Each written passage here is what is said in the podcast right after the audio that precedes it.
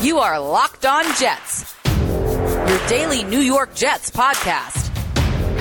Part of the Locked On Podcast Network. Your team every day.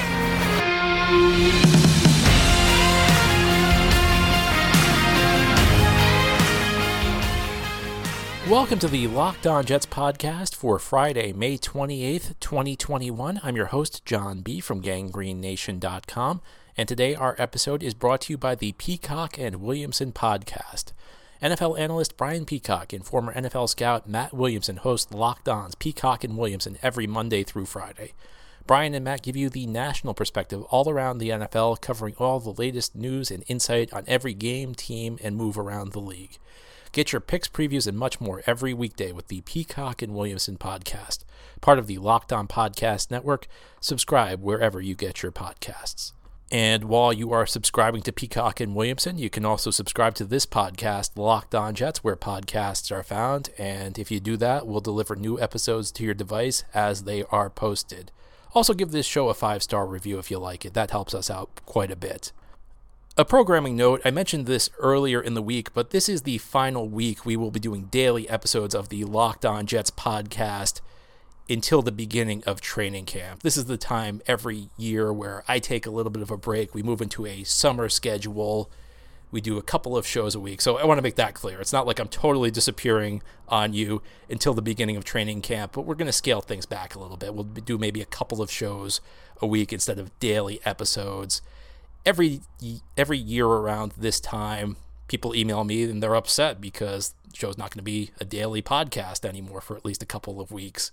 And I have to say, I'm very flattered when people send me those emails, even though they're a little bit upset, because it shows that you really enjoy the show.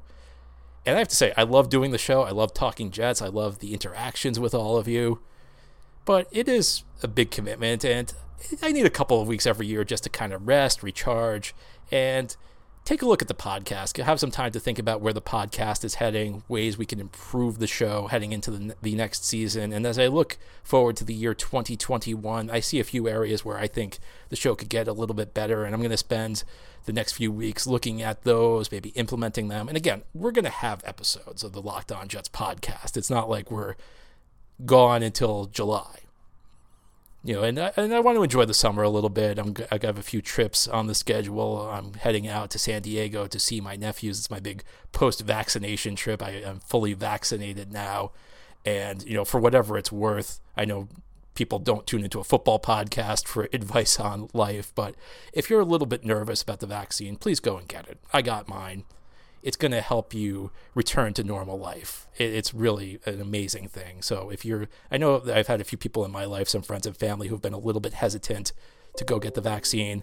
And if you're one of those people, for whatever it's worth, and you know I don't know who's listening to my opinion, but for whatever it's worth, I strongly encourage you. I hope you'll go get it because it'll help us turn the page on this awful pandemic and give us a chance to get back to doing the things we all love. Now, I kind of view today's episode, the final show before we go into the summer schedule, as the season finale of the show. And maybe that's right, maybe that's wrong. But I view the calendar of the Locked On Jets podcast as the season premiere is kind of like the beginning of training camp as we begin a new season. And the season finale is when we go into the summer schedule. And it doesn't really add up completely because we've already kind of begun the 2021 NFL calendar. The Jets have a new team now. Their team is very different from the one that appeared in training camp. But this is the time of year that makes me a little bit reflective on where things currently stand with the team and how we got there. And on today's show, what I want to do is offer some reflections on the year that was for the New York Jets. And the best way I could sum it up is I think back to some shows we did last summer. We did a couple of weeks of AFC East crossovers with my colleagues Joe Marino of Locked On Bills, Mike D'Abate of Locked On Patriots, Kyle Crabbs of Locked On Dolphins. And on the weeks we did those, we did episodes that focused on each individual each individual team. And we got the perspectives of what rival fans think of each team. And when we got to the Jets episode, it seemed unanimous that the long term prognosis of the New York Jets franchise was very good. There was a lot to be optimistic about with Joe Douglas coming in, changing the way the Jets operate, with the Jets having a lot of cap space this offseason, with the Jets having a lot of draft capital. there was a lot to be optimistic about long term. But short term, 2020 was going to be a difficult year to get us to that point. We were going to have to endure some difficulty. And that's kind of the way it played out. And that's the reason I think it's kind of stuck in my mind. And you could tell there were some ominous signs even before the year began. You know, you had the whole Jamal Adams drama unfold in the spring and summer of last year. You know, you had some other troubling reports of, of things that were happening with the team. It just kind of felt like heading into training camp, I just had a bad feeling about this year where things were heading. And of course, we had a roster that wasn't very good, and we had a coach who, I mean, to be honest, was as bad of a coach as you could possibly have in Adam Gase. It just felt like things were not moving in the right direction. And, you know, the, there was a key moment, and it was when the Jets traded Jamal Adams. And, you know, you look at what the Jets got back. I think the Jets got a really good package. I remember saying the weekend after Jamal Adams was traded that that package the Jets got from Seattle was so enticing that even in a scenario where the Jets and Jamal Adams were on great terms, if Seattle comes to you with that package, you may have to take it. But again, that was another instance where short term and long term did not match up because long term, the Jets needed draft picks. Jets need, I mean, to turn this thing around from where the Jets were, they needed picks. And Adams was really the only player who could provide them with those picks. But short term, you took the best player on the team away and you did not add, add, add anything that could help them in 2020. And you know, to the credit of Joe Douglas, we'll see how Joe Douglas turns out. But one thing I will say for Joe Douglas is that he was not fooled at all by what happened in 2019, the second half of the year. You know, the Jets won seven games in 2019, but it was a team that started the year one and seven. It was a team that finished the year strong, but against a weak schedule. And there are many instances where you've seen teams buy into the mirage of a strong finish against a bad schedule late. Joe Douglas did not buy into that. And the trade that he pulled off with Jamal Adams kind of showed you he did not buy into it because that was clearly a trade that was like 100% long term thinking. If you were a team that had any sort of ideas on contending that year, you're not going to make you're not going to trade your best player before the start of the season for draft picks after the draft's already taken place. So you saw heading into the year that you know things were going to be rough. And the Jets, at least, if nothing else, by trading Adams when they did, took a distraction off the table because as bad as 2020 was, it would have been even worse if Jamal Adams, you know, was pouting all year, was complaining all year, was trying to run his way out of town. He probably wouldn't have played as well. You know, he probably would have hurt his own value. So the Jets made a good trade, but it clearly came at a short-term expense because you know you look at that finish to 2019 that they had where they won all these games against the bad competition. Jamal Adams had a lot to do with those wins especially the defensive performance late in that year. So you had the bad feeling heading into the season. And ahead here on the Locked On Jets podcast, I'm going to offer some thoughts on the season that was now that we are a couple months out of it. Bet online is the fastest and easiest way to bet on all your sports action. Baseball season is in full swing, and you can track all the action at Bet Online. Get all the latest news, odds, and info for all your sporting needs, including baseball, basketball, hockey, and all your UFC MMA action. Before the next pitch, head over to Bet Online on your laptop or mobile device and check out all the great sporting news, sign up bonuses, and contest information. Don't sit on the sidelines anymore, as this is your chance to get into the game. Head to the website or use your mobile device to sign up today and receive your 50% welcome bonus on your first deposit using promo code LOCKED ON. It's one word with no space L O C K E D O N. Bet Online, your online sportsbook experts. This is the Locked On Jets podcast on this Friday, and on today's show, I'm just offering some reflections on the year that was here on the podcast, as this is the final day we're going to be doing daily shows until the beginning of training camp. And reiterating, we're still going to do some shows, and I think we'll have some good episodes between now and training camp, but we're not going to be daily until we get into the summer and the Jets are practicing, preparing for the 2021 season. And it should be an exciting year. I think 2020 is the pay, the price you had to pay to get to the excitement of 2021, and this was as difficult of a season for a Jets fan as you could possibly imagine. When you talk about the team's struggles, how they made a serious run at going 0 16, something that has not happened that frequently in NFL history. When you talk about the way Sam Darnold, I'd say regressed. I don't think he was as good as he was as a rookie or a sophomore you know, those first two years with Darnold, he may not have been great, but you could talk yourself into his, his performance based on some context, based on how poor the supporting cast was, based on his young age. You know, he was pretty young when he was drafted. It just all fell apart from him for him though this past year. And I think you know when you're talking about a quarterback, I view quarterbacks and coaches kind of the same way. They're both very important parts of an organization, and if nothing else, you want something that can make you believe in them. You, you anything to grasp onto that you can say that gives me hope for the future. The first two years you got it with Darnold, you did not get anything to hope for after year three, and the Jets, of course, moved on, trading Darnold to Carolina and drafting Zach Wilson. And I mean, there was nothing that could ever make me hope in this particular coaching staff that the Jets had this these past two years.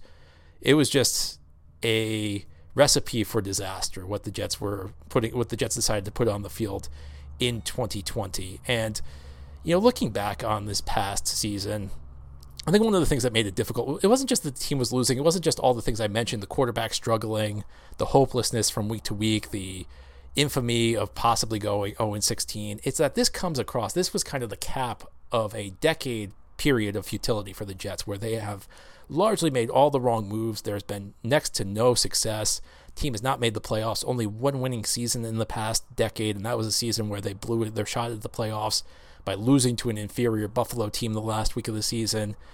Just a lot to be frustrated about. But you know, looking back on this year, there's one game that kind of sticks out in my mind, and that was the fourth game of the season. It was Week Four. It was against Denver, and the Jets had not played a competitive football game in the first three weeks. They looked totally unprepared against Buffalo. They looked horrible against San Francisco, a 40, 49ers team that was decimated by injuries in that game, and whose defensive coordinator, Robert Saleh, actually did a pretty good job working around all the injuries his team suffered. And then the game against the Colts, where they were, it was another no show. But game week four against the Broncos, they were playing a what was what looked like a bad Broncos team. It was a short week, a long trip for Denver, one the Jets have painful memories on the reverse side of because you may remember 10 years ago, it was nine years ago at the time of the game. The Jets had to fly, had to make that long trip to Denver on a short week back in 2011 and got Tebowed. Denver was coming out to the Meadowlands, their third string quarterback, short week, long trip. That was a game tailor made for the Jets to win. And the fact the Jets lost that game, it showed you this was not going to be your typical Jets 6 and 10 season. You know, this was not going to be 5 and 11. This was the kind of year that was going to be, you know, 2 and 14, 1 and 15, maybe even 0 and 16. And of course, the Jets did not finish 0 and 16. They ended up winning a couple games in December, one against the Rams, one against the Browns team that pretty much had no wide receivers. And it's a it's interesting because it's the kind of year the Jets have actually avoided. Even in really bad Jets years, they've managed to sneak out a couple wins. You know, maybe late in the season, which I guess they did this year. But like, they they typical bad Jets years, like something like five and 11, 6 and ten, maybe four and twelve. They've bought, they've never they've never really bottomed out and reached the very, very bottom of the league.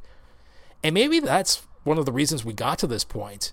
Maybe the Jets gave in the past years, even when they've been bad, gave the ownership, gave the front office, gave enough hope, enough false hope to believe that there did not need to be an enormous overhaul.